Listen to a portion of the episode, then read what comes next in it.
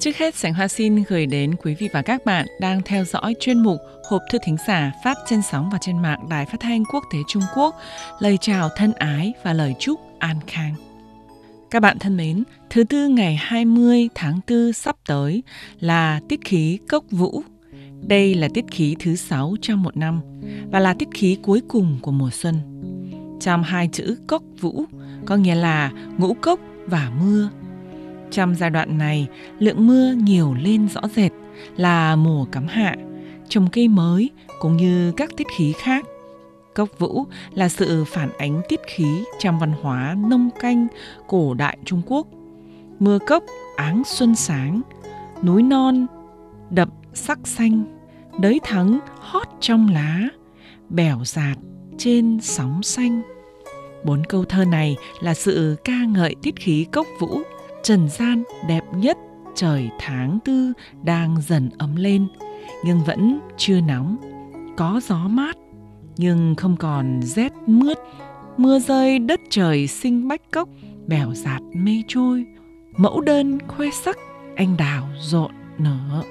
Một năm bốn mùa xuân hạ thu đông, mùa xuân gieo hạt, mùa hạ tưới vun, mùa thu gặt hái, mùa đông hưởng thụ. Xin chúc các bạn cơm ngày ba bữa nô nê, một năm bốn mùa an khang.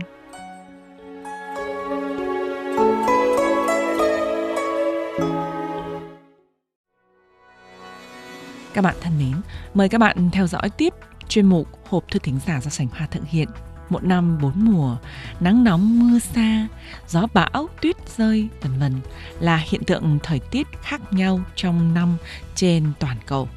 Các hiện tượng như nhiệt độ toàn cầu đang nóng lên, động đất, sóng thần vân vân đang là mối đe dọa đến xã hội loài người. Đồng thời là đề tài khoa bí ẩn cần loài người nghiên cứu, khắc phục Trung Quốc là quốc gia tham gia tích cực vào việc nghiên cứu đề tài khoa học trên ngoại tầng không gian. Như các bạn đã biết, vào 10 giờ sáng ngày 16 tháng 4, mô đun trở về của tàu vũ trụ có người lái Thần Châu 13 của Trung Quốc hạ cánh thành công, gây sốt trên mạng, trở thành đầu đề câu chuyện của người dân Trung Quốc.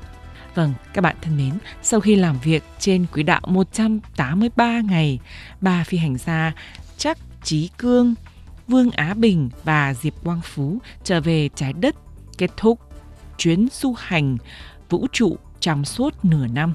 Tàu vũ trụ Thần Châu 13 đưa phi hành đoàn tiếp đất trong quá trình chỉ khoảng 9 tiếng sau khi tách khỏi mô đun, đã lập kỷ lục nhiệm vụ không gian có người tham gia dài nhất của Trung Quốc. Khoảnh khắc tàu vũ trụ có người lái Thần Châu 13 trở về trái đất nói lên Trung Quốc đã hoàn thành tốt đẹp giai đoạn nghiệm chứng công nghệ then chốt của trạm vũ trụ, thúc đẩy sáng kiến toàn cầu chia sẻ vũ trụ của Liên Hợp Quốc tiến thêm một bước lên phía trước. 183 ngày qua, tàu vũ trụ có người lái đã hoàn thành toàn bộ nhiệm vụ theo kế hoạch. Ba phi hành gia hai lần ra khỏi trạm vũ trụ, tiến hành nhiều cuộc thí nghiệm khoa học kỹ thuật, tương tác với mặt đất trong và ngoài nước thông qua các buổi giảng trên vũ trụ. Lập nhiều cái đầu tiên mang đến rất nhiều trải nghiệm độc đáo mới trên vũ trụ cho toàn cầu. Trạm vũ trụ Trung Quốc là trạm vũ trụ đầu tiên mở cửa với tất cả các nước thành viên trong lịch sử của Liên Hợp Quốc. Hiện đã có 9 dự án của 23 thực thể đến từ 17 nước được chọn vào danh sách dự án thí nghiệm khoa học đợt đầu trên trạm vũ trụ Trung Quốc. Chủ nhiệm văn phòng Liên Hợp Quốc về hoạt động vũ trụ, Simon Neta G.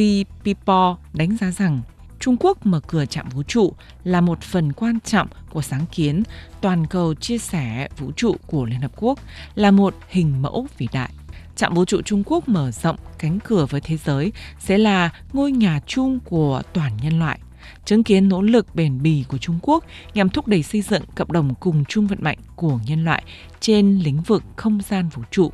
Đài Phát thanh Quốc tế Trung Quốc đã tường thuận trực tuyến hiện trường quá trình hạ cánh thành công của mô đun tàu vũ trụ có người lái Thần Châu 13 bằng hơn 60 thứ tiếng các nước, trong đó có tiếng Việt Nam.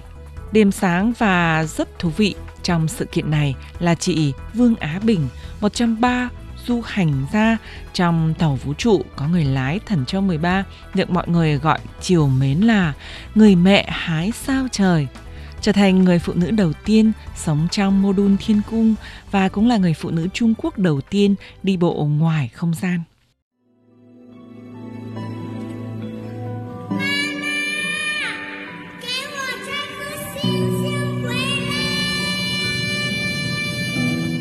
Các bạn thân mến, trên sân khấu gala mừng xuân 2022, Đài Phát thanh Truyền hình Trung ương Trung Quốc, bé Triệu Vân Hy, con gái của du hành gia Vương Á Bình, đã ngừng đầu vẫy gọi mẹ.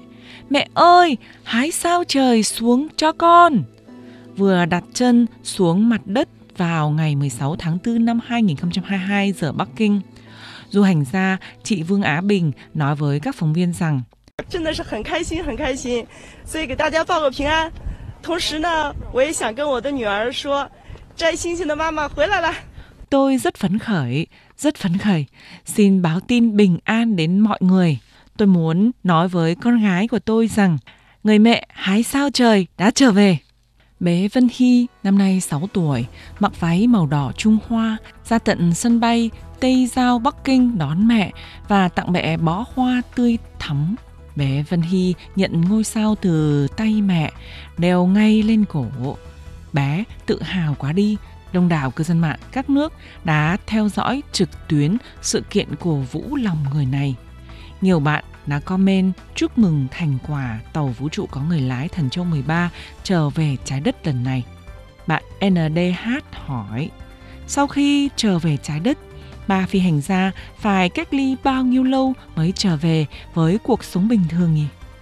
Bạn NDH thân mến, bạn đặt câu hỏi rất là thú vị, rất có tính đại diện cho nhiều người quan tâm sự kiện này. Vâng, sau khi ba nhà du hành đã hoàn thành nhiệm vụ trở về trái đất, không có nghĩa họ đã được tan tầm trở về nhà đoàn tụ với gia đình mà họ cần phải cách ly ngay nhưng việc cách ly này không hoàn toàn bởi tình hình dịch Covid-19 mà là vì nguyên nhân khoa học rất phức tạp.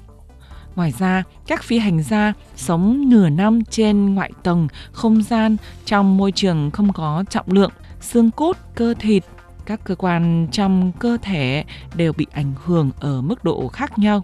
Vậy nên trong thời gian cách ly, các bác sĩ phải theo dõi chặt chẽ sức khỏe của các phi hành gia.